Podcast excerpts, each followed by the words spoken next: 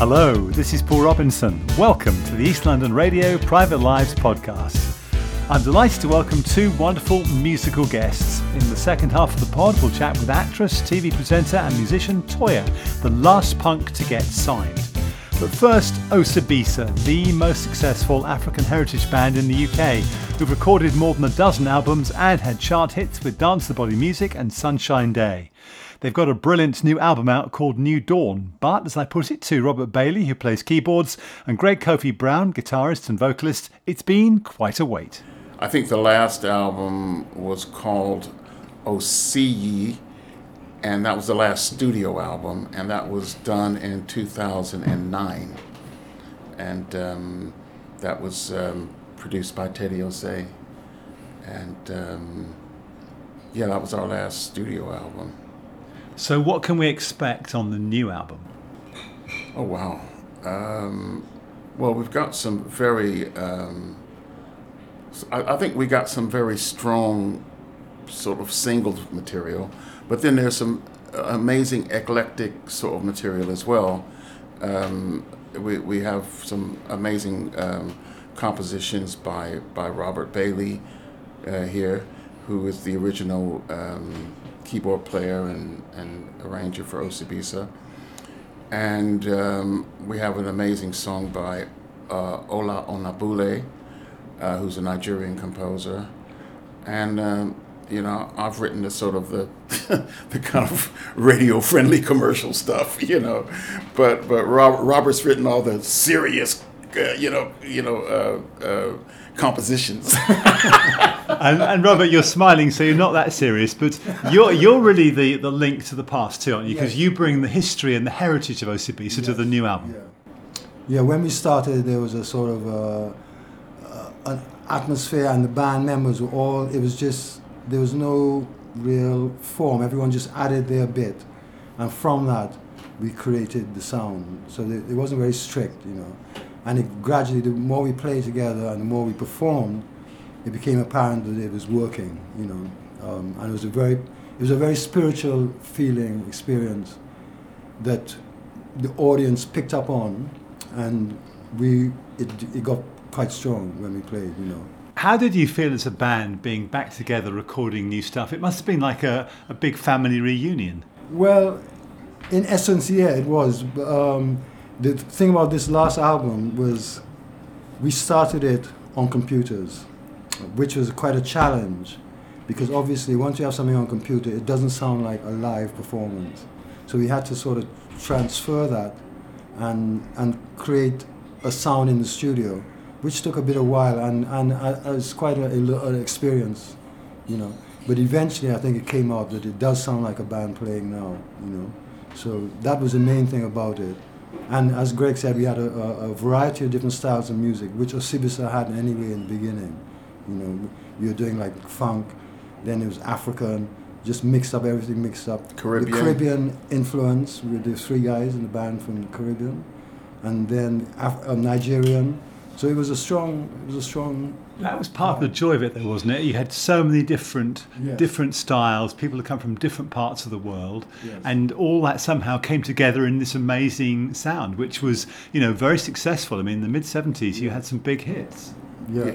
yeah. Uh, there, there was that Pan African thing that was that was kind of happening in the '70s. You know, um, uh, Roberts from Trinidad, uh, Dale Richardson was from Antigua uh, Spartacus. Spartacus. are the bass players from Grenada, which again, Grenada has uh, had a really uh, heavy tradition with the drum, with the African drum, and of course uh, um, Teddy, uh, Teddy Osei, Mac Tontoh, Salamafio was from Ghana, and um, um, Lofty Amaro, Amaro was from um, uh, Nigeria.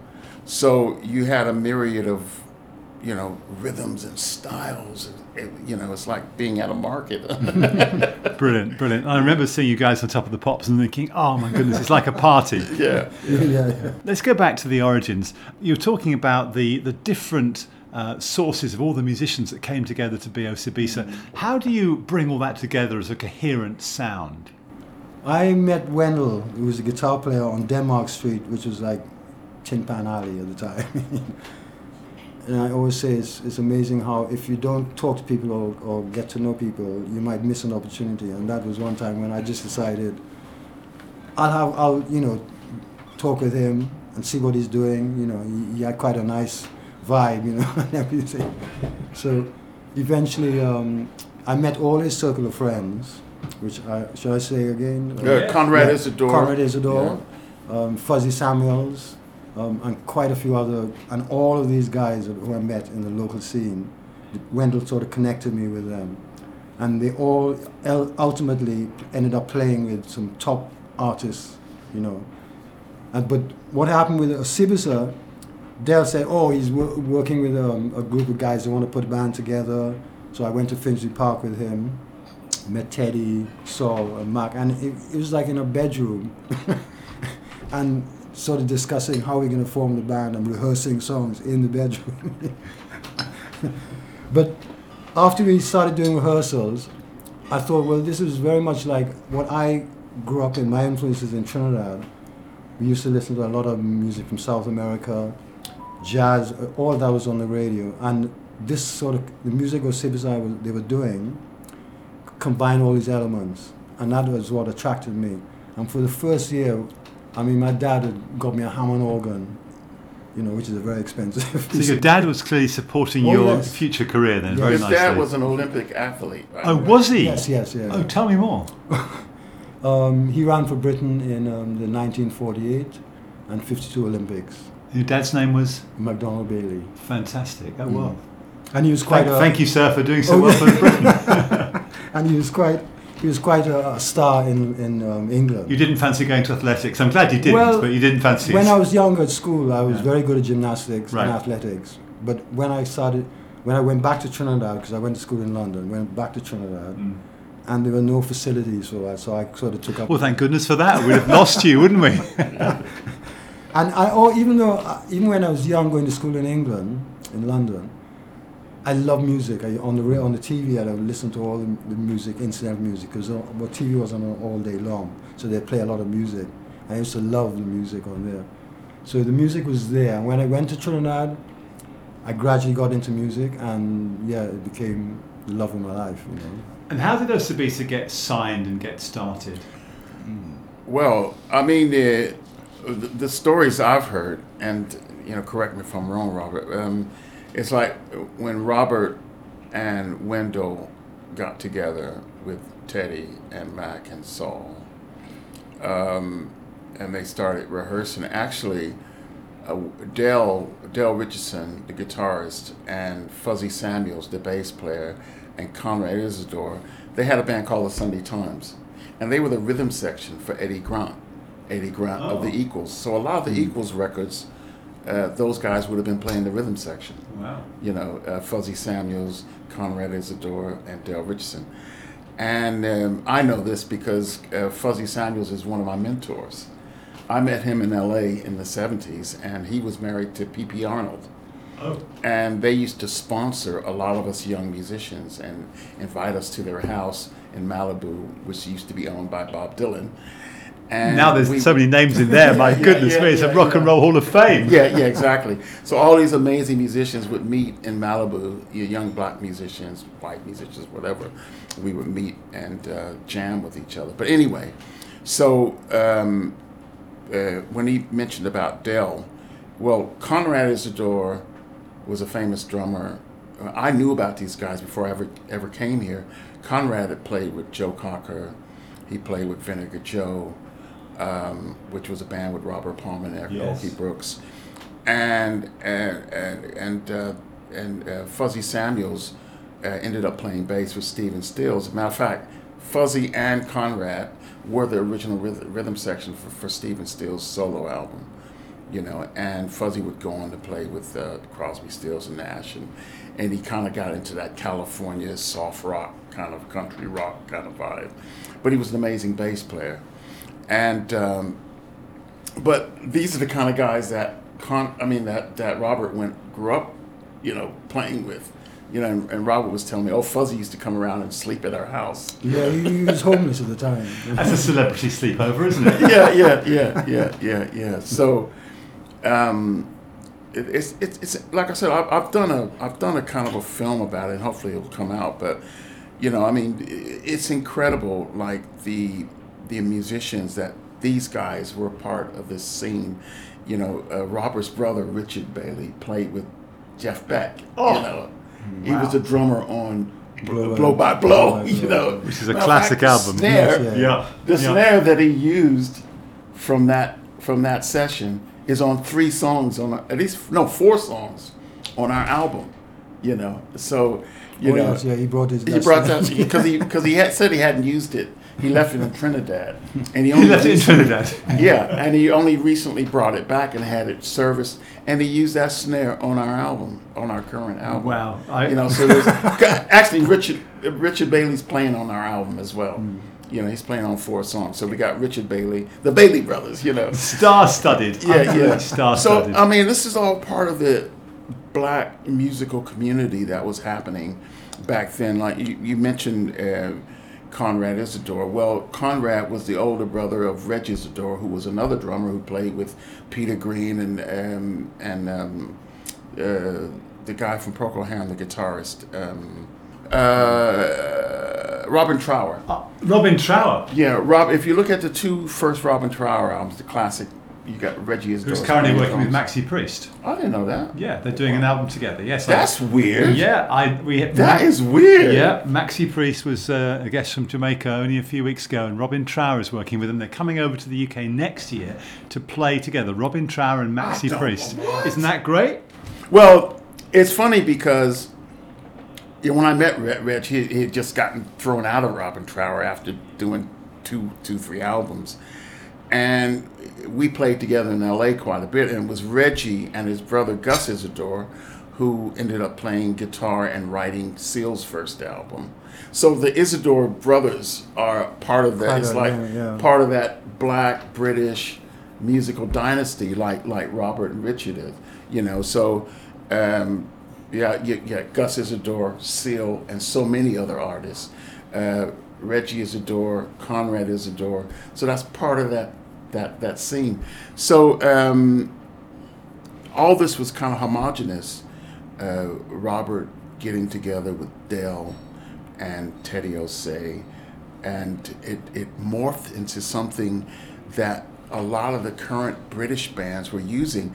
I mean, you look on the, the Rolling Stones Brown Sugar album, and you'll see a lot of um, African musicians and West Indian musicians on that album. Um, if you look at the Rolling Stones at Hyde Park in 1969, you'll see on the side of the stage these African drummers, you know, um, Ginger Johnson's African drummers. And within the African drummers, there'll be, you'll see some of the guys who play with Osibisa, you'll see um, Lofty, uh, you see uh, uh, Lord Eric, Remy Kabaka. Remy Kabaka, you know, all these guys that were part of that scene. I mean, Remy Kabaka, again, he was he was there at the beginning of Osibisa as well. He could have, you know, and, and Remy He was, Kabaka. Remy Kabaka, just to mention, no, sorry, cut, but he, Remy Yeah. Kabaka was a very important Yeah. inspiration for the band. He had a, a sort of attitude like, yeah, we could do it. You know, that sort of attitude. Can-do very attitude. positive. Mm. And everything was, yeah, man, that's great. And he was the one who took us out to Steve Winwood's house. He knew the Rolling Stones. He was that kind of person. all these guys, the Rolling Stones, the Beatles, Paul McCartney, uh, uh, they all worship Remy Kabaka. Yeah. I saw a picture of Remy Kabaka jamming with um, who's the guy from Moonlight, the actor um, Bruce uh, Willis. Bruce Willis, jamming with Bruce Willis. I mean, he knows.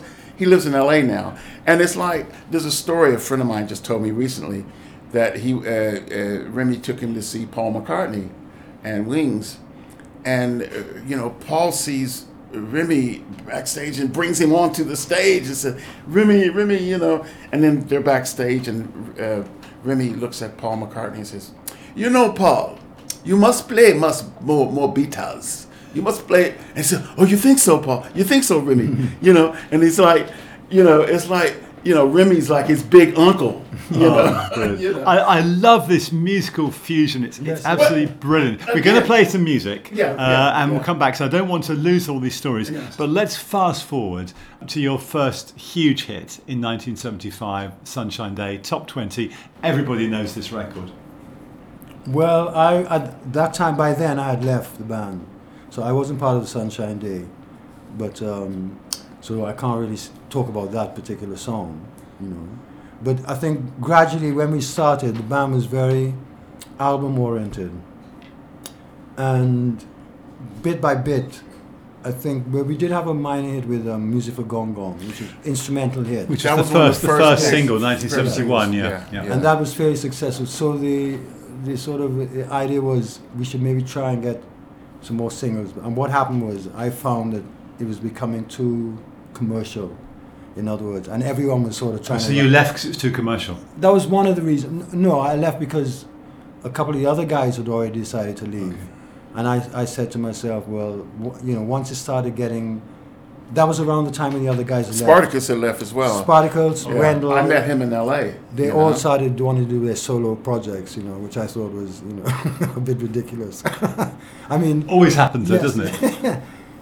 premature, you know. I thought it was like, well, the band is just starting to happen, and now everyone is sort of getting into themselves. Yeah. And originally, what made the band powerful was the spirit of everyone. to united together. So that to me spoiled the band, and I said, well, I, I wanted to sort of improve, learn some new skills. I love arranging. I wanted to learn, get some piano technique, you know, improve all of that. And that's why I decided to leave. So I wasn't around at Sunshine Day. Well, I mean, I think uh, uh, from what I heard, the story was Sun- Sunshine Day was meant to be a B-side anyway. Was it? Yeah, I didn't know and, that. And, and, and that's what happens to a lot of hits that were recorded as B sides, and they were done with such innocence and frivolity that it stuck and it, it became a hit, you know. And when I when I joined Osibisa again in, in '82, I joined as a well. I was I went to a session. Uh, somebody saw me playing with Peter Green, and they recommended me for a session to do with Osibisa because I, I had this kind of slapping style and they wanted this kind of funk vibe on it on the record. So I went in, but I was more interested in the roots African side of what they were doing. And um, Teddy asked me to join the band, and I was I was doing quite well as a session bass player at the time and songwriter. And I just thought, well, Teddy, I'm quite busy. If you want, really want me, you're gonna have to put me on a salary. And, and he said, okay. So he put me on a salary. I was like, yeah, okay, that's cool. nice monthly paycheck. Always yeah, nice. Yeah, yeah. And um, but again, like what Robert was saying, they were chasing this mythical commercial hit, and I was I was starting to get into pure African music at that time. And you remember the early '80s, and all this music coming from Zaire and Congo, and you know, uh, all this really beautiful African music being sung in French and different languages. And and uh, I was learning more about this from another guy I was working with from a band called The Members, uh, Nick Tesco, because I did some sessions with them. And um, Sound of the suburbs. yeah, yeah, yeah, yeah. And um, I was working a lot with him actually, and uh, but he was turning me on to all this, you know, uh, indigenous African music, and and that's what I was interested in. And then eventually, Teddy and Mac they started doing their traditional kind of high life music, which they brought into the picture in the beginning Yes. you know? Yeah, yeah, and um, so eventually they went back to that. They, they produced an album called high life stars and i said teddy this is brilliant and i was because I, I i got fed up like like robert uh, you know it, it's just um, i got fed up and although i was still connected with the band i went out and started doing other recordings and projects as a i even went into acting you know i i, I, I did the blues brothers i was in uh, the Buddy you were in Holly the Blues. Brothers stage show. Yeah, the, Wow. yeah, yeah. I was in the original Blues Brothers stage show, and uh, uh, Sean Connery was our, bless his soul, was our executive producer, and then from there I went into the, the um, Buddy Holly story. Before I came to London, I studied for two years acting and uh, musical comedy under a guy named uh, Ernie Glucksman, who who produced a couple of movies and was man- manager of Jerry Lewis. So he produced the original um, Nutty Professor film and the Bell the Bellboy or Bellhop film. So he was my mentor, and I was supposed to be stay in LA and become an actor. But then Reggie Isidore and, and, and Gus Isidore got me a deal to come to England. They got me a management deal. So it was either stay in LA and do acting or come to Britain and do music, and I decided to come to Britain, obviously. So 10 years later, I get offered a part um, by um, a guy um, to play Jelly Roll Morton, the jazz pianist, at the Royal Court. And, uh, you know, and, and, you know, at, by that time I'd already played and toured with Osibisa. So that opened up a whole new career for me to be acting. So for me playing the Royal Court in London as Jelly Roll Morton, I, I got offered a part in the Blues Brothers. And um, I didn't, you know, I, I knew who the Blues Brothers were, and and you'd and seen the movie, presumably. I'd seen the movie, Yeah. yeah.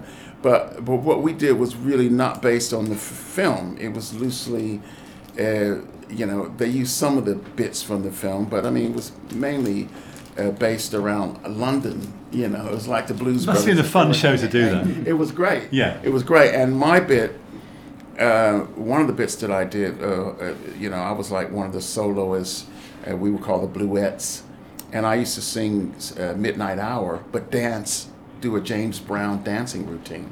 So I did the side shuffles and stuff, and and uh, Kwame who is now the artistic director of the Young Vic, he was in the show, and his solo piece was singing uh, "Under the Boardwalk," and I would do the bass part, do do do do you know, and and that was you know, and it was great. It was fantastic. I I was the understudy for Jake Blues, and um, Kwame was the understudy for uh, El, El, El Elroy Blues uh, and um, I actually played Jake Blues about uh, over a dozen times. Fantastic experience. Thank goodness you're back in the band, though. Yeah, but obviously, yeah, the yeah. acting career was. I, I never great left. fun. I mean, even You never sometimes, left. Yeah. even sometimes Teddy would call me and say, "Oh, Greg, can you do a show with us?" You know, and I said, "Well, Teddy, you know," and so I, I remember there's been times I left the theater.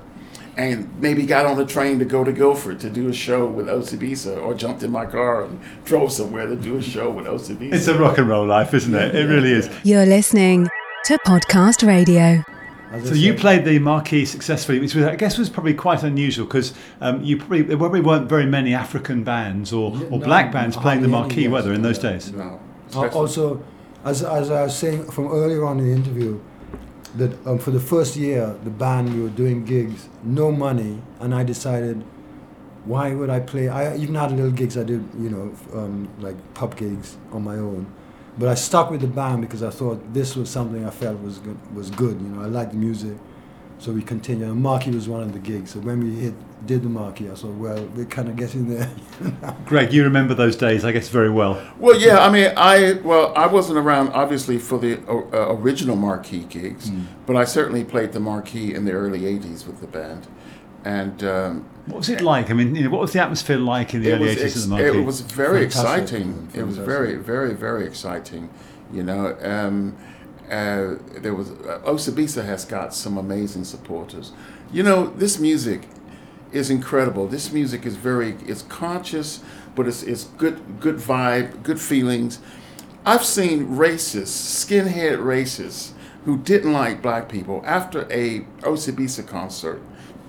They said, "Look, man, I apologize," and they they would move to Africa or they would, you know, embrace African music, you know, and just because of the music, the power of the music, to make people re-evaluate their their their feelings to black people. And, so the you know. music changed their perceptions. All those biases went, and they actually apologised. That's so powerful. Yeah.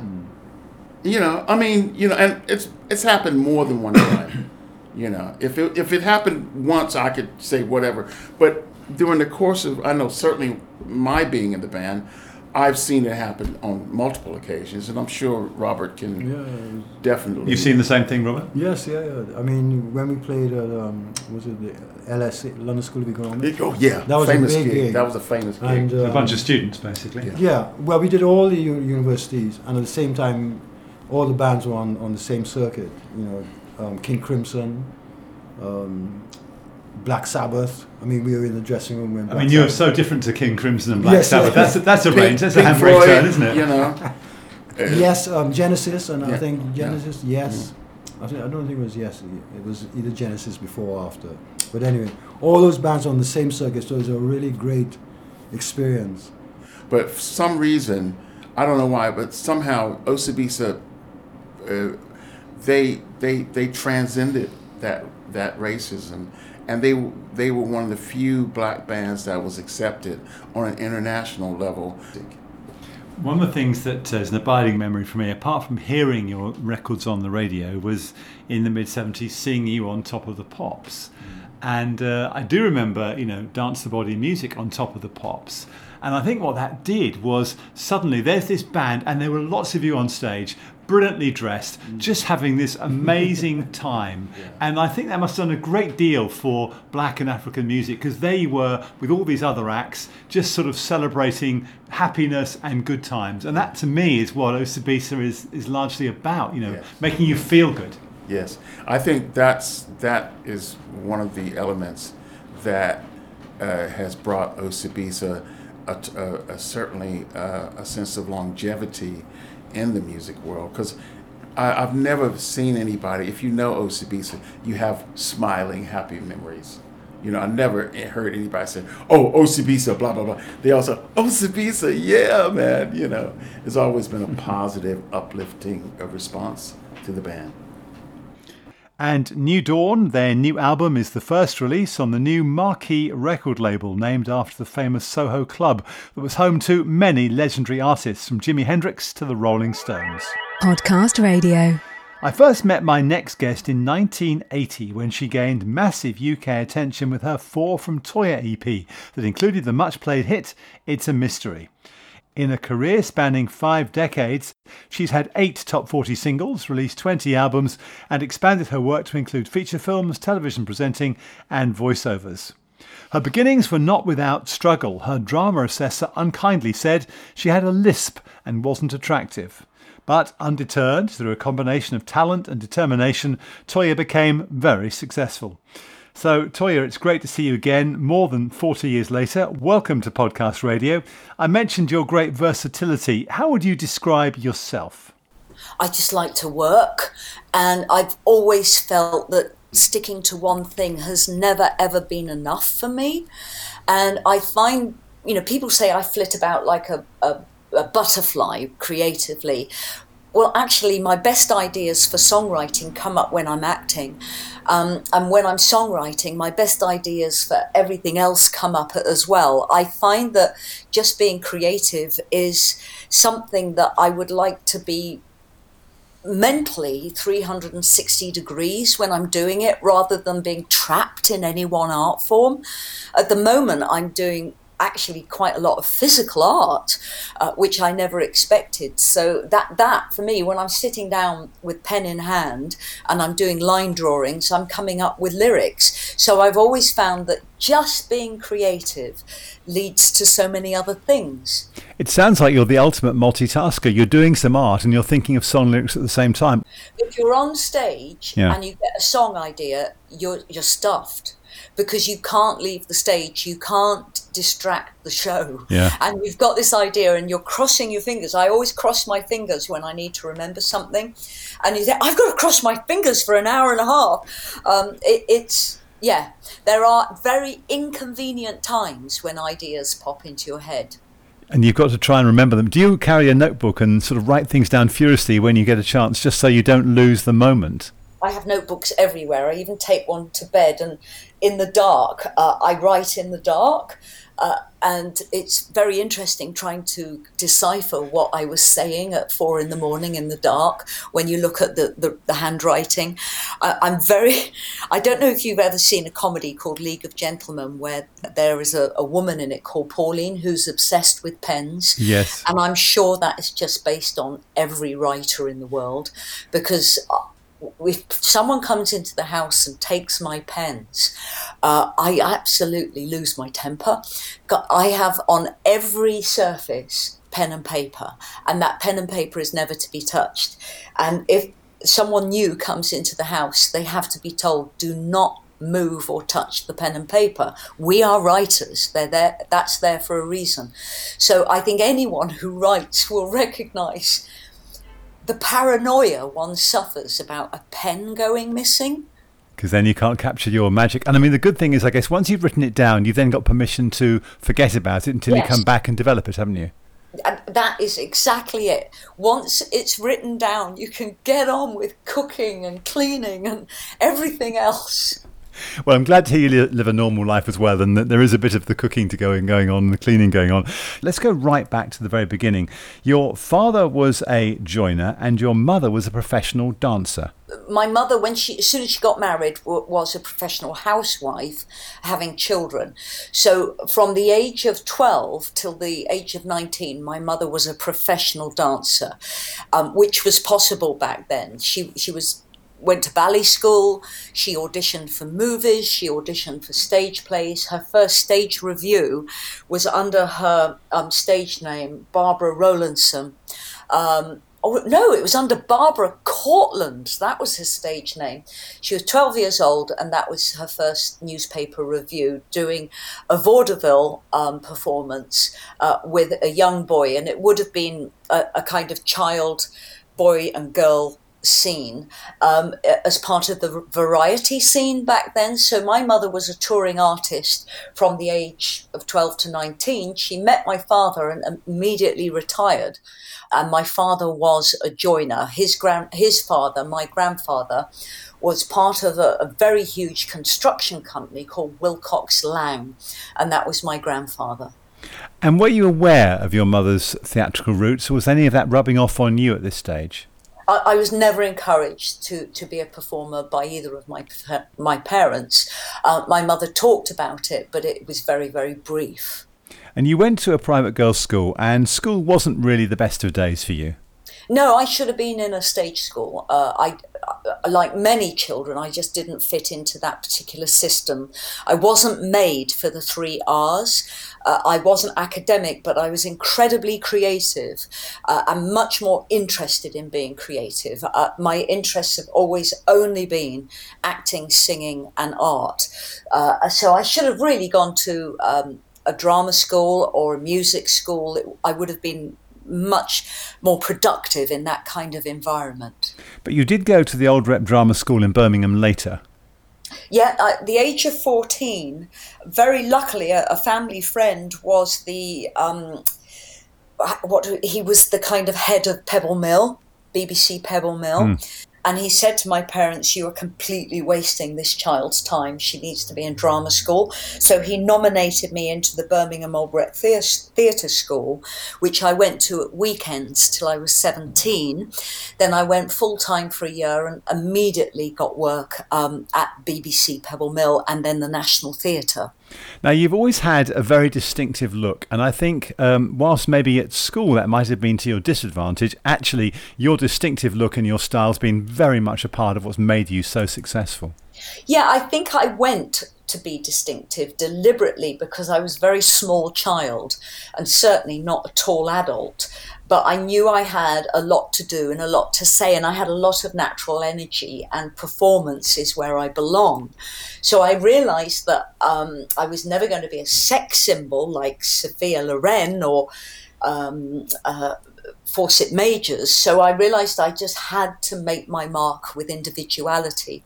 So I used it by making my own clothes. I was a hair model uh, from the age of 14 and had very unusual haircuts and hair color. And that got me noticed. It worked for me. And in those days, actually, hair colour like you had wasn't really the norm at all. I mean, it's sort of pretty more normal now, it's mainstream now, but wasn't then. It was considered completely outrageous then. Yeah. I, I was treated appallingly. And this was about 1974 75. I, I wasn't allowed on buses. You weren't allowed on buses. No. Really? bus would close the doors on me. How ridiculous. Um, I wasn't, the taxi drivers wouldn't pick me up. They thought there was something wrong with me. Uh, and people used to shout very impolitely, I won't say it on your show, but if you can imagine the expletives, uh, wh- who do you think you are? A clown? Are you completely mad? Um, what's wrong with you? I I mean, just the most bizarre reactions. Yeah, I mean, outrageous and appalling, but I guess, yeah, it may be different times. Thank goodness times have changed. very different times. I, I Yeah. think women and men can be who and what they want to be now, but back then, absolutely no way. Not possible. You were ahead of your time, I guess, in many ways. But you signed to Safari Records, and that was a very important, pivotal moment for you. Yeah, well, we were really the last band in the punk movement to be signed. So it was quite worrying that by 1978 79, we hadn't been signed. And we were playing to 2,000 kids a night. So we were very lucky that Safari took us seriously and they signed us after a showcase. Um, and none of us ever looked back after that point. The Sheep Farming in Barnet EP has been re released, but let's move to Four from Toyah, which produced, of course, It's a Mystery. And that was the first time that I really came across you because this was playlisted on the radio stations up and down the country. That's when you and I first met and did Yeah. this interview in 1980. It must have been amazing. You had a top five hit with that um, Four from Toyah EP. It was glorious. It was everything I ever wanted. Up until this point, I'd spent every Thursday of my life watching Top of the Pops with my family. And on Christmas Day, we had Christmas lunch. So it finished in time to see Christmas Top of the Pops. And suddenly there I was on this show. And even though I had phenomenal success up until this point, as an actress and a musician, it wasn't till I was on Top of the Pops that my family realised I was a serious career musician. It, it was glorious. It was, it was an absolutely beautiful year. That's the beautiful thing about families, isn't it? You're doing all this fantastic stuff, and then the tradition is you eat your roast turkey or whatever, and then you turn on top of the pops, you know, after the Queen or before the Queen, and there's Toyah on there singing her song. They go, oh, my daughter's a proper pop star now. It, it was absolute joy. And that show was so powerful. It, you had to be on it. You just hadn't arrived unless you were on that show. How did that change your life, having that big hit and obviously doing television, doing Top of the Pops? Um, it changed my life uh, absolutely 100%. It, it, my life was both glorious and, and very scary. I couldn't be driven down any road in the UK without seeing posters of myself in every shop window. Uh, my image greatly affected people in a positive way. So I'd be driving down any high street and I'd be have posters in dry cleaners, posters in groceries, posters in newsagents. My image was everywhere. So it meant that I was followed a lot, but also the shows were very, very well attended. Every show was sold out. It, I had a very positive effect on people, uh, which was, I, I was probably seen as the friendly punk rocker. Yeah, you must have also loved the fact that people were coming to see you and they were liking you. Having had all of that horrible negative feedback in the past, suddenly people go, wow, this girl's really cool, and we people are paying to come and see you. Well, people always paid to come and see me, but I'd say that my punk days were very divided. Uh, I don't think Clash fans would ever come to see me, or Sex Pistols fans would ever come to see me. But the thing about the huge success from 1981 onwards is I really found my dedicated hardcore general audience. I mean, audience from all walks of life. Up until this point, I definitely had the Toyah Barmy Army that followed me everywhere in the punk days and defended me. But suddenly in 81, my audience was very, very broad and they've tended to stay with me.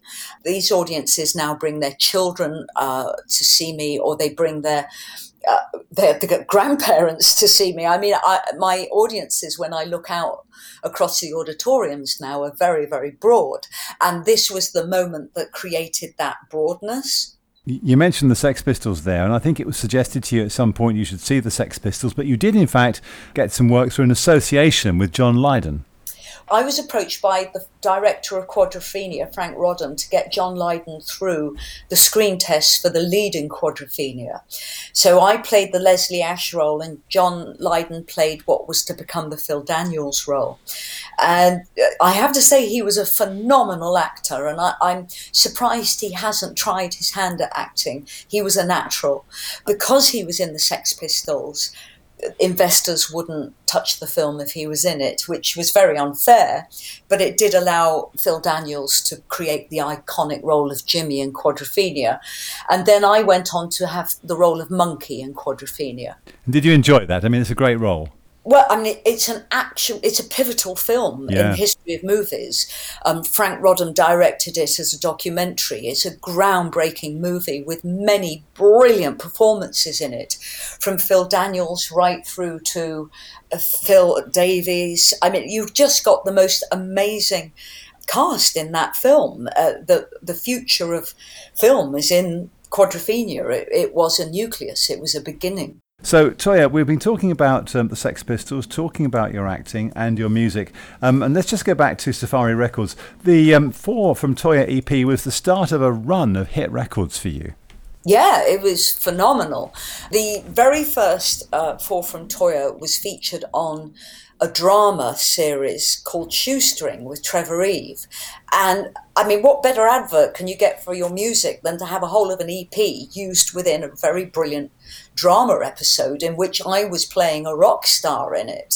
So from that moment on, we never looked back. Uh, extraordinary things happened. Like ITV made an hour long documentary about me that went out prime time on a Thursday, 9 p.m., called Toyah Toyah Toyah. And it was one of the most glorious documentaries I've ever experienced. It featured all of my music, it featured my acting. And when they were making it, I was at the Royal Court working with Stephen Poliakoff and Nigel Williams. So they covered all this era in my life, which was hugely critically acclaimed. Uh, so it just launched me into the stratosphere. And that title, Toyah Toyah Toyah, was also, of course, the title of one of your live albums.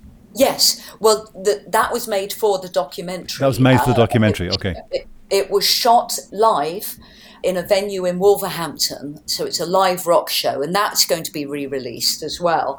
Uh, so yeah, I remember that day because I was starving. I was so busy. The the thing about being the main act and the main name of the main act is no matter how many people you have helping you, everyone will ask you the questions first. And I remember on that day, I just needed to eat so badly before the show. And the, the line of people asking me questions meant that we shot that and I hadn't eaten for 24 hours. And that's probably one of the negatives of being famous is people forget that you are a a human being and you need nutrition. I lost so much weight that year. You should have said to these people, look, please, I need to go and have something to eat now. But you didn't. You carried on answering the questions, which is very, very impressive, but obviously not to your, not to the good for you. It never had any effect. T- telling people what you needed had no effect. Right, right. I mean, now there's two rules that I'll let you in on. Don't touch my pens and do not talk to me when I'm eating. That's Okay. absolutely.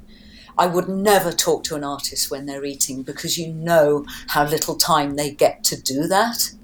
Great tips, and and Julie, Julie, Julie noted um, in case we ever do anything at your house, don't touch your pens and don't interrupt you when you're eating. Um, the follow up to Four from Toyah um, was "I Want to Be Free." Now, um, this song, I guess, was to some extent autobiographical. Oh, s- uh, totally autobiographical. I- I'm severely dyslexic, and dyslexic is not something you can cure, but it has many benefits. I believe all dyslexics excel. Um, we excel, we have talents, we are the most incredible problem solvers because we have to learn to bluff our way through this present society. So, I Want to Be Free was very much saying, Here I am, stuck in the school system when I know I belong on stage and I'm not dumb. But the beautiful thing about this song, when it first came out, it was treated ever so slightly as a novelty song. But 40 years on, it's treated as a political song. And I'm so passionate about this song. I love singing it. And two years ago, it was used on stage at the Lyric Hammersmith in the stage version of Derek Jarman's Jubilee, in which I was in the movie playing Mad, but also in this stage version playing Queen Elizabeth I. And it was used as the encore song by a gender neutral cast. And I have never been so proud as that moment. Great to see now that gender neutral is now really getting into the mainstream. I can't take any of the credit because Chris Goode made the decision to have gender neutral cast, and it was just so right. Derek Jarman would have just whooped with joy on hearing that and seeing this show. Very forward thinking, and for me, a very steep and beautiful learning curve because I'm part of the generation where I go, come on, guys, let's do this. You're a beautiful girl. You know, I am very gender specific when I talk. And the cast didn't want any of that. They wanted neutrality, if that's the right word. They wanted to be them, they, even it, and I found it very hard to refer to a human being as it, because there's ov- obvious connotations about that going back centuries of disrespect. So, I mean, it was a very steep learning curve. But there are people out there who prefer not to be recognized by gender, and I was like that in the late 70s, early 80s. I preferred to be Toyah the person rather than Toyah the gender because uh, to be addressed as a woman um, 40 years ago also had hints of chauvinism.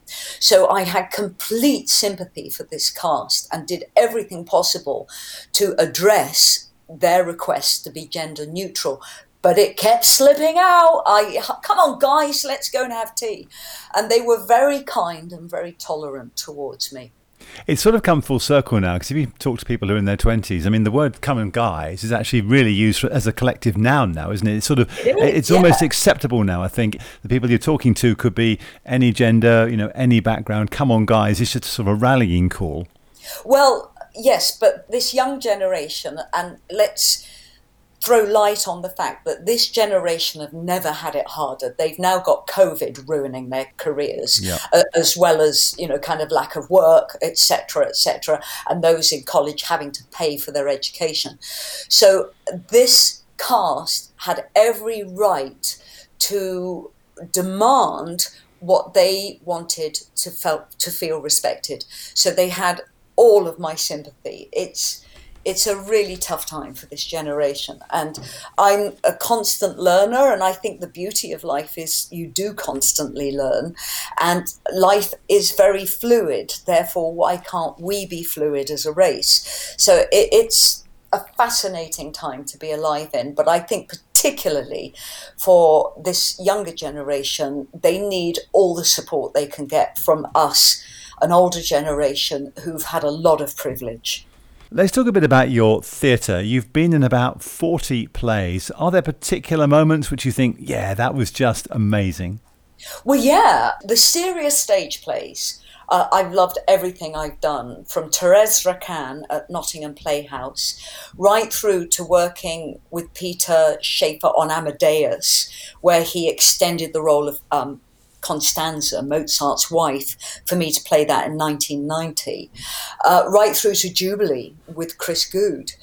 I'm immensely proud of all the theatre I've done.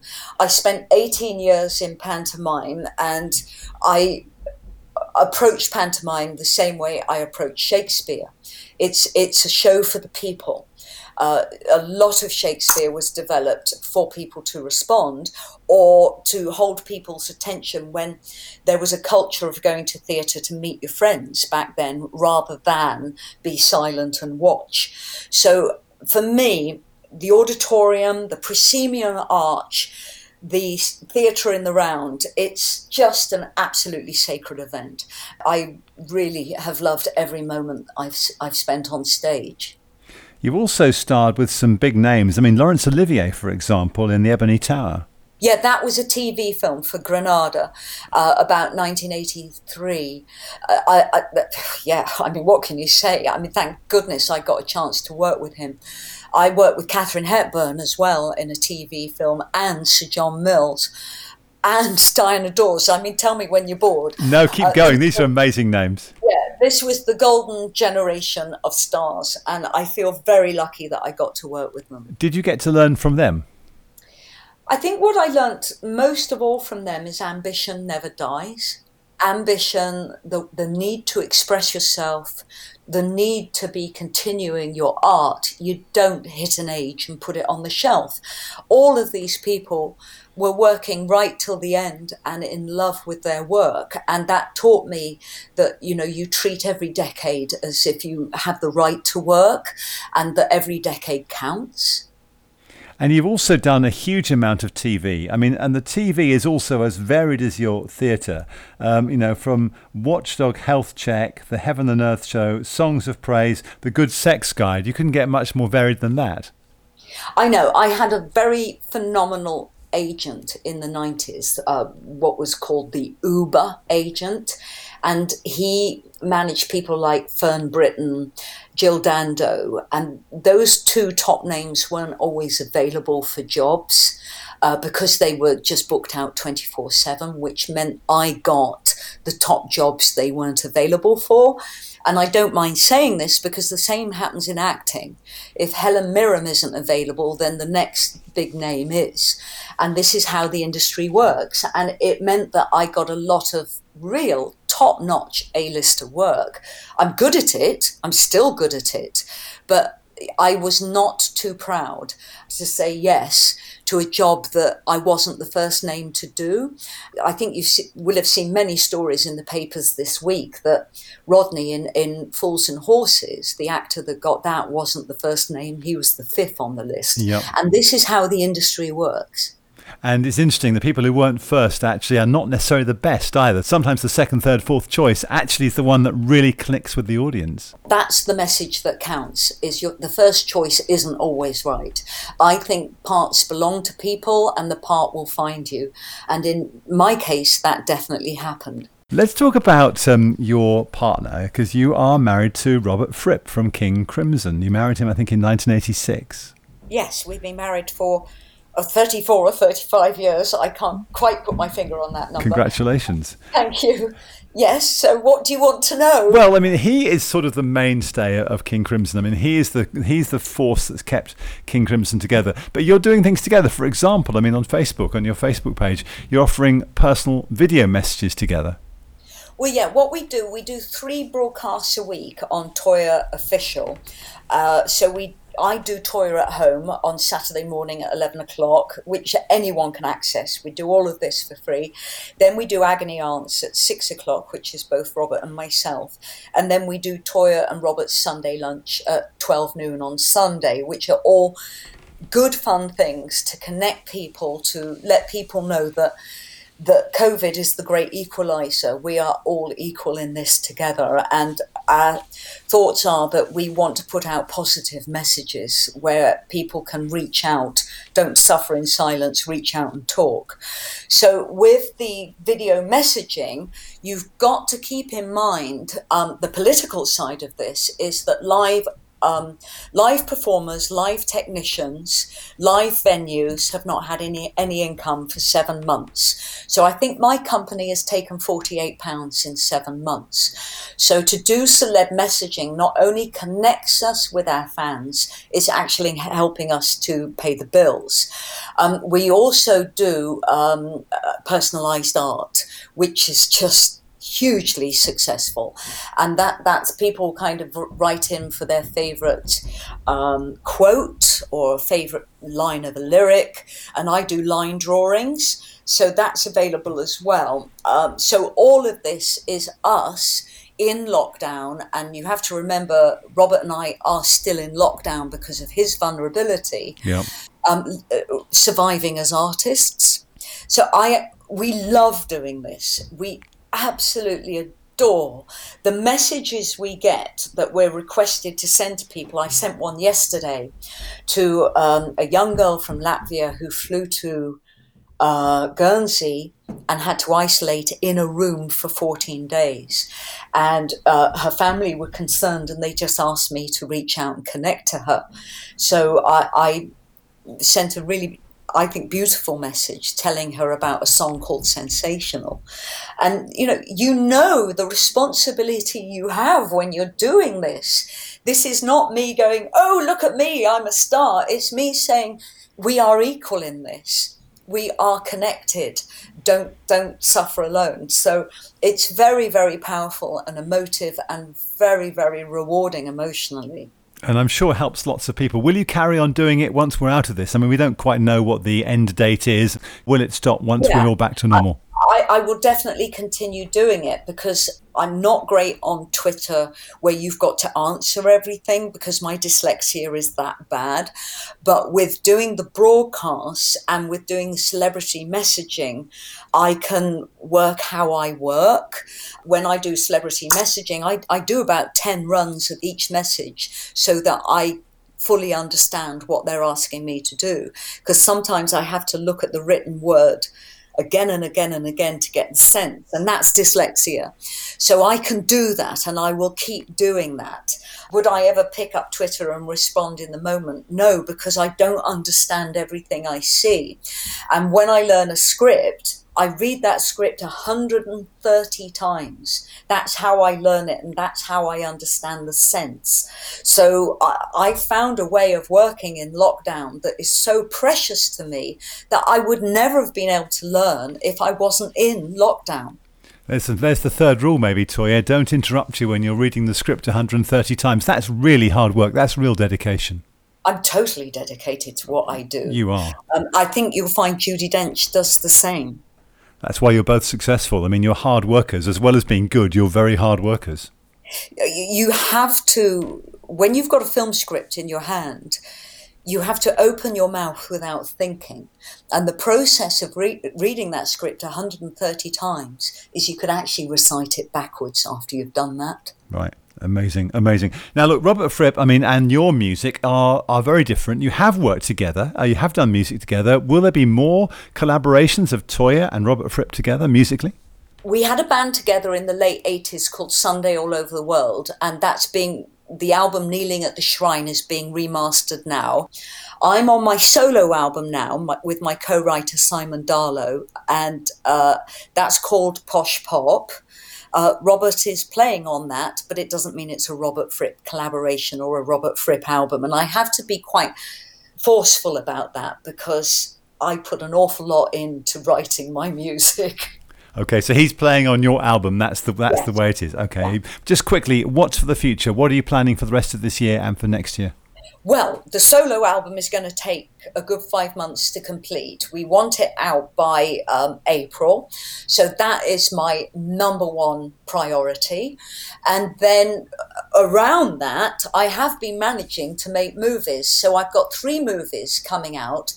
Um, one is called Heckler, which is part of Fright Fest, which you you can look up online. That's now going to be running as a streaming festival. It's a horror festival, and then I have Give Them Wings coming out. I have To Be Someone coming out, and Swipe Right coming out. So uh, I have managed to keep the day job up.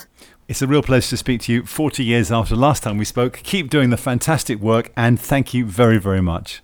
Paul, don't leave it another 40 years. I promise not. My thanks to Toyah and do check out her Facebook posts, they may just help you.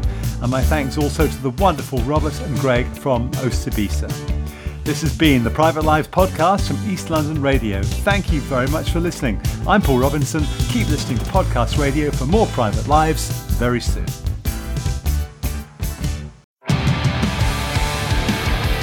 What's up, everybody? I am Finn McKenty, host of the Punk Rock MBA podcast, part of the Sound Talent Media Podcast Network. My podcast is all about doing what you love for a living, and every week I sit down and talk to people who have done exactly that. For example, musicians like Tommy from Between the Buried Me, Matt from Periphery, Lil Lotus and Shinigami, among many others, photographers, artists, designers, YouTubers like Glenn Fricker and Sarah Dietschy, and I unpack exactly how they got to where they are today with the goal of helping you do the same. So if that sounds cool, you can listen and subscribe at soundtalentmedia.com, and I'll see you there.